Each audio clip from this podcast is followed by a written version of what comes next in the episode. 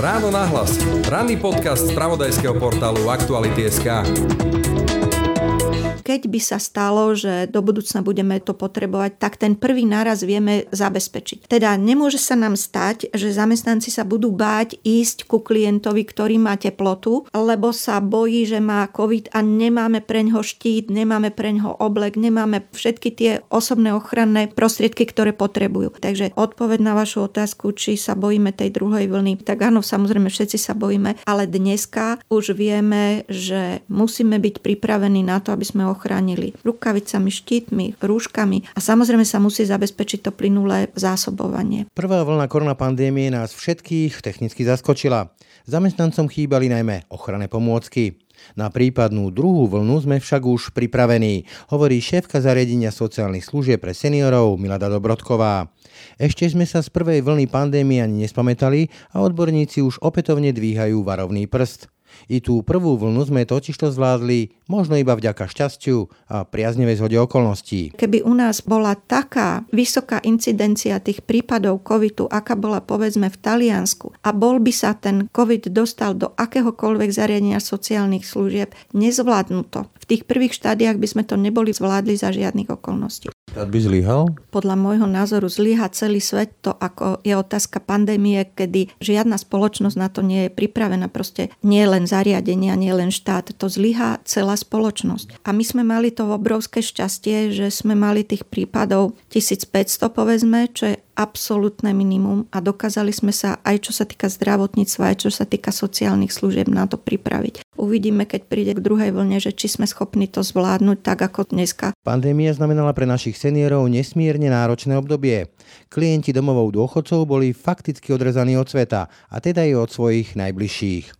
Obavám valiacich sa z televíznych a rozhlasových správ tak museli čeliť de facto sami a seniorom ich blízky veľmi chýbali. Klientom to chýbalo. Tí, ktorí sú veľmi dezorientovaní a tú časovú súslednosť veľmi nevnímajú, tak tamto prežívanie bolo trošku iné. Ale tí, ktorí sú viacej v obraze, tak tým tá rodina veľmi chýbala. To bolo naozaj pre nich veľmi ťažké ale v tých neskorších štádiách sme dostali dva tablety a snažili sme sa to takým spôsobom robiť, že teda dali sme k uchu trošku mobil. Viete, toto bola taká doba, že pre tých rodinných príslušníkov bolo strašne dôležité, aby oni videli tú fotografiu a tak sme napísali, že toto je fotka z dnešného dňa. Obdobie korony bolo pre nás všetkých nesmiernou zaťažkávajúcou skúškou. Napriek tomu táto doba priniesla aj pozitívny zlom v medzigeneračných vzťahoch ako by bezprostredné obavy o život znamenali uvedomenie si ceny toho, čo v našich senioroch máme, hovorí Milada Dobrodková. Toto bola tá pozitívny impuls v spoločnosti, že mladí začali rozmýšľať o tom, že naozaj treba občas tej mame otcovi zatelefonovať alebo im pomôcť a tí starší si zase uvedomili cenu toho blízkeho kontaktu, ktorý stratili s vnúčatkami alebo so svojimi deťmi. Ja to vnímam veľmi pozitívne, že sa tie medzigeneračné vzťahy trošičku obrúsili v tom zmysle, že neboli na dennom poriadku nejaké tie výčitky, že to, čo vrelo v tých medziludských vzťahoch, že ako keby vyprchalo a zrazu sme si začali uvedomovať cenu toho života. Pandémia korony nám priniesla bezprecedentné časy, dobu obáv o zdravie i životy sociálnej izolácie, ako aj všemožných príkazov, zákazov a štátnych regulácií, obmedzujúcich náš doterajší pohodlný život, no aj strachu o život a zdravie našich najbližších, predovšetkým našich rodičov a ďalších seniorov. Tí totiž patrili a samozrejme ešte stále aj patria medzi najohrozenejšie skupiny obyvateľstva. Ako tieto časy teda prežívali samotní seniory? Ako znášali všetok ten tlak sociálnej izolácie, ako i obáv valiacich sa dennodenne zo spravodajstva? A urobil náš štát naozaj všetko, čo bolo v jeho silách, aby naše mamy a otcov pred hrozbou pandémie ochránil? Pred pár mesiacmi, keď sme sa tak veľmi obávali, nemali sme štíty, nemali sme okuliare, nemali sme tie obleky, nebolo dostatok rukavíc a teraz všetci sme nakupovali a snažili sme sa o to, aby sme urobili ten základ. Už sme tak trošku lepšie pripravení a najmä kvôli tomu, že máme materiálno-technické vybavenie. V ráno nahlas nám na to odpovie šéfka domova sociálnych služieb pre seniorov Milada Dobrodková. Je útorok 23. júna. Pekný deň vám želá Braň Dobšinský. Ráno nahlas. Ranný podcast z pravodajského portálu Aktuality.sk. Pri mikrofóne vítam Miladu Dobrotkovú, šéfku domova dôchodcov Hestia. Dobrý deň. Dobrý deň, prajem zariadenie sociálnych služieb, ktoré sa volá Hestia, áno. Prešli sme si veľmi zvláštnou dobou, dobou korony a aktuálne sa opäť začína hovoriť, že je tu, alebo že sa blíži druhá vlna, nejaké čísla stúpajú u susedov aj u sa objavujú. Ako ste na to pripravení? Hovoríte aj s klientmi o tom? Máte obavy? Lebo naozaj to nebola ľahká doba. Čo sa týka klientov, samozrejme s nimi hovoríme. A keby sme aj my nehovorili, tak oni pozerajú televíziu, počúvajú správy z rádia, mnohí teda počúvajú rádio. Takže aj keby sme my to nejako nereflektovali, ten problém, oni sami ho vnímajú. Najmä tí, ktorí sú relatívne v obraze, tak tí sa pýtajú. Občas sme zažili aj také úsmevné príhody, že klientka si pýtala liek na koronu, že keď ostatní dostávajú, prečo ona nedostala, no tak dostala samozrejme v tom prípade sa dáva placebo, ak je to klient, ktorý potrebuje nejakú sladkú vodičku a podobne, to je teda placebo pre neho. Ten pocit. Ten pocit, áno. No a samozrejme klienti dostali rúška, tí, ktorí chceli, tak si ich nechávali, tí, ktorí nechceli, nenechávali. Ale pýtali ste sa na to, že ako nás poznačila táto To sa chcem prišpýtať, že jednak klienti boli v podstate izolovaní, ako končili návštevy, skončili nejaké vychádzky, výlety von a na druhej strane všetky tie správy a v tomto veku to ľudia vnímajú veľmi citlivo o tom, že sa umiera. Potom prišiel dokonca pezinok, jeden mŕtvy, druhý, tretí, štvrtý, piatý. To bola asi veľká záťaž na klientov, na tú psychiku. Pezinok znamenal obrovskú záťaž najmä na zamestnancov. Toto tí klienti tak veľmi nevnímali vnímali intenzívne. Mali sme ten pocit, že oni ten pezinok tak intenzívne nevnímajú ako zamestnanci. Zamestnancov a myslím celoplošne to obrovsky vydesilo. A vtedy sme naozaj mali strach, že ak sa vírus dostane do zariadenia sociálnych služieb, ako aj do nášho, že čo sa stane vtedy by to bolo naozaj zlé. Takže skôr to prežívali horšie tí zamestnanci a tam sme mali čo robiť, aby sme s nimi rozprávali. Mali sme veľa takých odporúčaní aj z ústredného krízového štábu, ale aj zo samozprávneho kraja hlavného mesta, najmä teda od hlavného hygienika. Oni nás tak trošku regulovali a posúvali nás a odporúčali nám, čo máme robiť. Pravda je, že v našom zariadení my sme zariadenie zatvorili zhruba o dva týždne skorej, než vôbec prišlo toto odporúčanie. A toto robievame vždycky aj v lete, keď je nejaká chrypková epidémia, tak poprosíme, samozrejme nezatvárame to tak, že sem nemôže nikto a že hermeticky uzavreté, tak ako to bolo v prípade toho akutného štádia koronavírusu. Ale robíme to takým spôsobom, že aj rodiny prosíme, aby menej chodili, aby nenosili a podobne alebo teda cez záhradu, keď už, ale nie v čase korony. A nechybalo to tým klientom, lebo ten sociálny kontakt? Jasné, klientom to chýbalo. Tí, ktorí sú veľmi dezorientovaní a tú časovú súslednosť veľmi nevnímajú, tak tamto prežívanie bolo trošku iné. Nehovorím, že nemali obavu, lebo tá duša to vždycky cíti.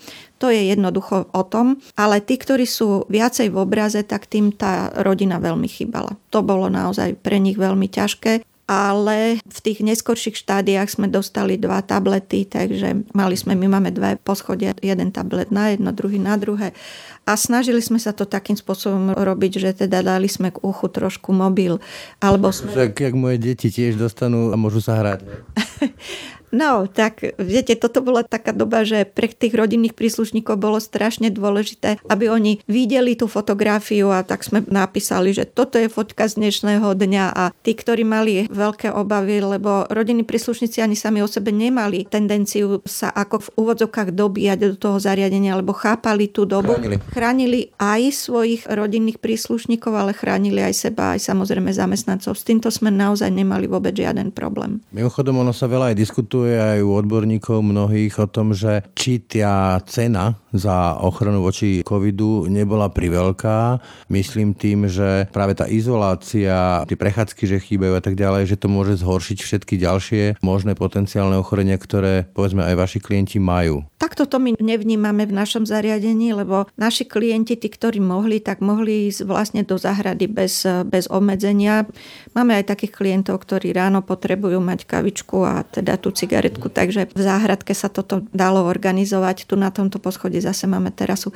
Nebol to taký ten najväčší problém. Ten najväčší problém bol strach z toho, že ak sa COVID dostane do zariadenia, čo my urobíme. Vy ste sa pred chvíľkou spýtali, že ako sme pripravení na to, že potenciálne keby prišla ďalšia vlna, tak ja len dúfam, že poviem pravdu, že už sme tak trošku lepšie pripravení a najmä kvôli tomu, že máme materiálno-technické vybavenie. Že teda pred pár mesiacmi, keď sme sa tak veľmi obávali, nemali sme štíty, nemali sme okuliare, nemali sme tie obleky. V podstate okamžite sa vypredali zásoby rúšok, nebolo dostatok rukavíc a teraz všetci sme nakupovali a snažili sme sa o to, aby sme urobili ten základ. No a následne hlavné mesto Bratislavy urobili zbierky. Niekoľkokrát, štyrikrát nás volali, aby nám dali zadar zadarmo. Najprv to boli šité rúška, čo bolo úplne skvelé a pekné a klientom sa to ohromne páči.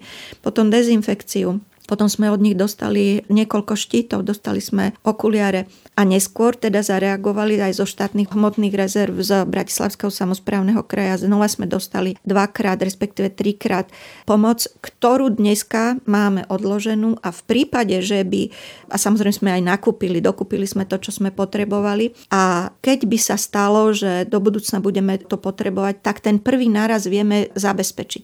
Teda nemôže sa nám stať, že zamestnanci sa budú báť ísť ku klientovi, ktorý má teplotu, lebo sa bojí, že má COVID a nemáme pre ňoho štít, nemáme pre ňoho oblek, nemáme všetky tie osobné ochranné pracovné prostriedky, ktoré potrebujú. To je veľmi dôležité pre každého poskytovateľa sociálnych služieb, ale aj samozrejme zdravotnej starostlivosti, aby tí zamestnanci boli ochránení. Potom sú ochránení samozrejme aj tí klienti. Takže odpoveď na vašu otázku, či sa bojíme tej druhej vlny, tak áno, samozrejme všetci sa bojíme, ale dneska už vieme, že musíme byť pripravení na to, aby sme ochránili rukavicami, štítmi, rúškami a samozrejme sa musí zabezpečiť to plynulé zásobovanie. Hovoríte, že samozpráva vás nenechala tak povedať na holičkách. Na druhej strane, keď e, som sa rozprával s Anou Ganamovou, šéfkou asociácie poskytovateľov sociálnych služieb, tak to bola veľmi plamená kritika najmä ministra zdravotníctva, že dokonca, že priamo, že aj on má svoj podiel na tom pezinku, že teda neboli testy a že štát tak povedať nechal na holičkách seniorov. Súhlasíte? Ona tá pravda je vždycky niekde uprostred keď e, prevádzkujeme zariadenie sociálnych služieb a vieme, že je tu takáto obava, tak za prvé zatvorím zariadenie a či sa to niekomu bude páčiť alebo nie, tak nepustíme sem potenciálny vírus. Zablokovanie toho vírusu je jednoduché. Treba odstrihnúť tú cestu od zdroja ku nejakému potenciálnemu primateľovi toho vírusu. A keď toto urobíme, urobili sme prvý krok. Teda odpoveď na vašu otázku. Ja sama musím ako riaditeľka zariadenia sociálnych služieb urobiť také opatrenia, aby som aj v tých obmedzených podmienkách dokázala obrániť klientov a aj seba. Pravda je, že v tých prvých štádiách, keby sa bolo, a to súhlasím s Ankou Gahanamovom v tom, že keby u nás bola taká vysoká incidencia tých prípadov covidu, aká bola povedzme v Taliansku, a bol by sa ten COVID dostal do akéhokoľvek zariadenia sociálnych služieb, nezvládnu to. V tých prvých štádiách by sme to neboli zvládli za žiadnych okolností. Štát by zlyhal? Nedokázal by to? Podľa môjho názoru zlyha celý svet to, ako je otázka pandémie, kedy žiadna spoločnosť na to nie je pripravená. Proste nie len zariadenia, nie len štát. To zlyha celá spoločnosť. A my sme mali to obrovské šťastie, že sme mali tých prípadov 1500 povedzme, čo je absolútne minimum a dokázali sme sa aj čo sa týka zdravotníctva, aj čo sa týka sociálnych služieb na to pripraviť. Uvidíme, keď príde k druhej vlne, že či sme schopní to zvládnuť tak, ako dneska hovoríme a teda máme ramena, že to dúfajme, že teda zvládneme. Takže tá pravda je niekde uprostred. Áno, štát nebol na to pripravený, lebo nebol pripravený ani na pandemické opatrenia a nepredpokladalo sa, že... Malo sa predpokladať? Ja neviem, možno, že štáby civilnej obrany, ktoré existujú a ktoré fungujú, takže takéto opatrenia, ako oni majú... Bol taký nejaký že epidemiologický plán starý nejakých 10 rokov a ukázalo sa, že ako keby nebolo nič. Hmm. Tak viete, po tých troch mesiacoch, kedy sme to takto dobre zvládli, tak by som povedala, že aj predchádzajúca vláda, aj táto vláda urobila všetko preto, aby sa zamedzilo šíreniu nákazy. To, či sme na to boli pripravení a že či sme mali, ja neviem, rúška a podobne, no tak to je už druhá vec a z toho by sa mali vyvodzovať nejaké závery. Nechcem povedať, že... Nie viníci, ale poučenia. Áno, poučenia, aby sme sa z tej situácie poučili, lebo dneska tu bol koronavírus, ale môže tu byť čosi úplne iného. Táto chrípka je podobná chrípke, ktorá tu bola po prvej svetovej vojne a vtedy vymreli milióny a milióny ľudí na svete. My sme mali v rodine tetu, ktorá ju prekonala. Oni vola, kedy chodili naše ženy slúžiť do Budapešti alebo do iných miest a vtedy tieto mladé dievčatá, ona mala vtedy 16 rokov a išla do Budapešti a tam vtedy zúrila práve táto chrípka. Všetci utiekli z rodiny a ona zostala pri 98-ročnom pánovi, ktorý zomrel, ale táto teta naša, volala sa teta Ema, ona tú chrypku dostala. A ona nám to potom popisovala, že nebola schopná ani len hrnček s vodou sa napiť, upadla do nejakého bezvedomia, potom sa prebrala, prekonala tú chrípku, po čase sa z tej Budapešti domov vrátila, tam to bolo mesto, ktoré proste bolo úplne vyľudnené. Na uliciach boli mŕtvoli. Ona sa vrátila naspäť a ten záver, ale čo chcem povedať, že, že lekári hovoria, že nevzniká imunita, tak ona nikdy nebola chora. Zomrela mala 95 rokov, ale nikdy sa jej nechytalo také niečo, že by nachladla a podobne. Tá imunita tam bola. Takže to si myslím, že ona prekonala práve tento vírus a že sme schopní ako ľudstvo prekonávať aj takéto epidémie. Vy to máte ako osobný príbeh, ale keď si spomínate tento vírus, Okrem tej korony vlastne sa šíri vlastne to tak odborne, že infodémia, to znamená všetky tie paralelné alternatívne konšpirácie o tom, že vlastne to nie je nič vážne, že to je len nejaká chrípka, že to je umelo vyrobené, neviem čo všetko, dokonca biologická zbraň. A k tomu sú povedzme starší ľudia dosť náchylní k takýmto konšpiráciám častokrát. Je to tak? Prípadne čo by ste im odkázali? Vždycky treba použiť zdravý rozum. Keby to aj tak bolo, že nejaké konšpiračné teórie sú pravdivé, tak ten záver je vždycky rovnaký. Vždycky je to nejaké ohrozenie, že ten vírus príde do tela a my musíme proti nemu bojovať. Je jedno, odkiaľ vznikol, že či vznikol niekde na bytúnku a vytvoril sa, alebo teda mutoval z nejakých živočichov, že tým preskakovaním z jedného druhu živočicha na druhý druh živočicha, že vlastne prekonal tú zoonózu, sa tomu hovorí, že prekonal zvieraciu ríšu a skočil na ľudstvo, alebo bol umelo vytvorený. Ten dôsledok je taký istý, my proti tomu musíme bojovať a ak vieme urobiť nejaké opatrenie, takto jednoducho sa musí stať a musíme to opatrenie zabezpečiť, či už je to vytvorené, alebo to vytvorené nie je. Podľa môjho názoru toto starých ľudí tak ďaleko v zariadeniach sociálnych služieb netrápi, že by toto bol ten najväčší problém. To, čo ich trápi, je, že potrebujú liečbu a tú liečbu my ako spoločnosť musíme pre nich zabezpečiť. Si myslím, že ľudstvo všeobecne nebude nikdy imúnne a my budeme vždy reagovať len ex post.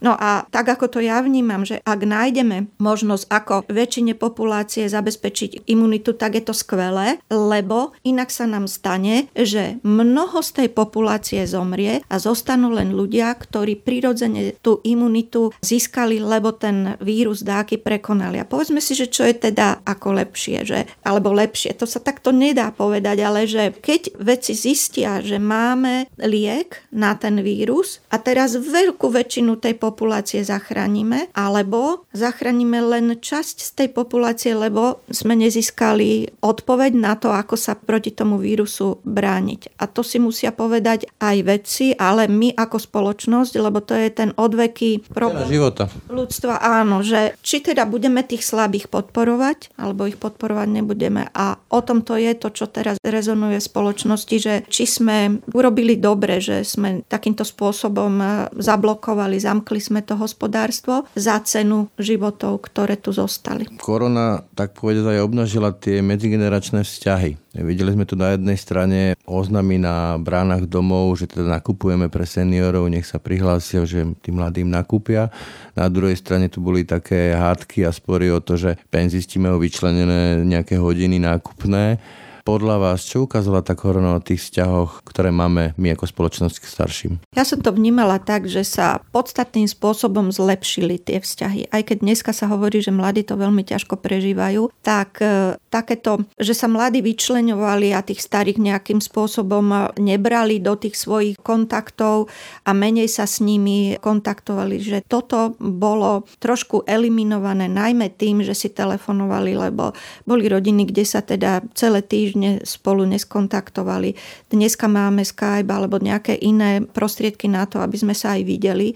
Starší ľudia to začali veľmi používať a či ja svoje deti vidím elektronicky, ale vidím ich naživo alebo prídu ku mne domov, tak to nie je až taký ďaleký problém. Ja to vnímam veľmi pozitívne. Podľa môjho názoru toto bola tá pozitívny impuls v spoločnosti, že mladí začali rozmýšľať o tom, že naozaj treba občas tej mame otcovi zatelefonovať alebo im pomôcť a tí starší si zase uvedomili cenu toho blízkeho kontaktu, ktorý stratili s vnúčatkami alebo so svojimi deťmi.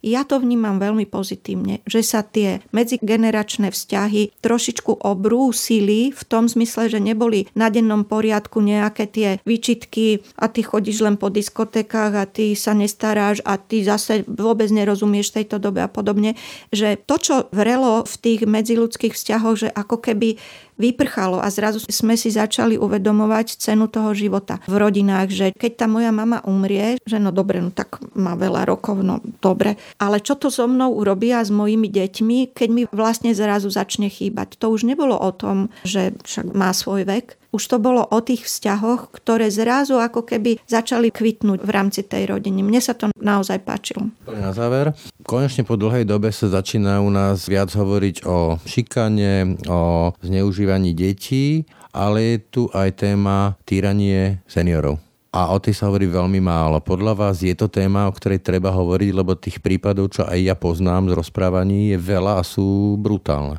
Odpoveď znie áno, treba robiť kontroly, treba veľmi potierať tieto prejavy to je veľmi dôležitá vec, aj čo sa týka starých ľudí, aj čo sa týka detí. Treba ísť naozaj ako bulldog potom. Čiže deje sa to, hej? Podľa môjho názoru sa to deje, len sa o tom veľmi nehovorí. A treba si, aby si každý človek spýtoval svoje svedomie, že či v určitých chvíľach aj nebol trošku agresívny voči svojim deťom, alebo že či nebol agresívny voči svojim starým rodičom, alebo že či vyjadrenie ah, babička moja, veď ty už máš toľko rokov, že či toto nie je pre tú babičku také tlak. bolestné, áno. A aj tlak na to, že tak teda už prosím ťa odiť niekde do nejakého zariadenia a netráp nás tu.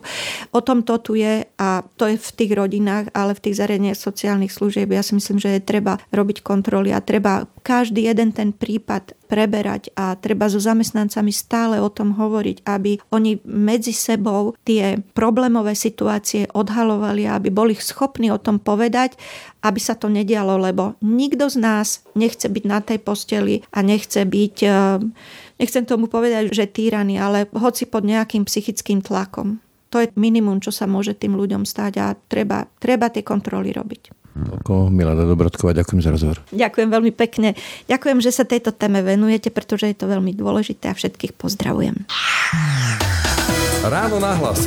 Ranný podcast z pravodajského portálu Aktuality.sk. Tak to bolo dnešné ráno na hlas. Tento podcast, ako aj všetky naše ostatné podcasty, vznikli aj vďaka vašej podpore, za ktorú vám aj týmto ďakujeme.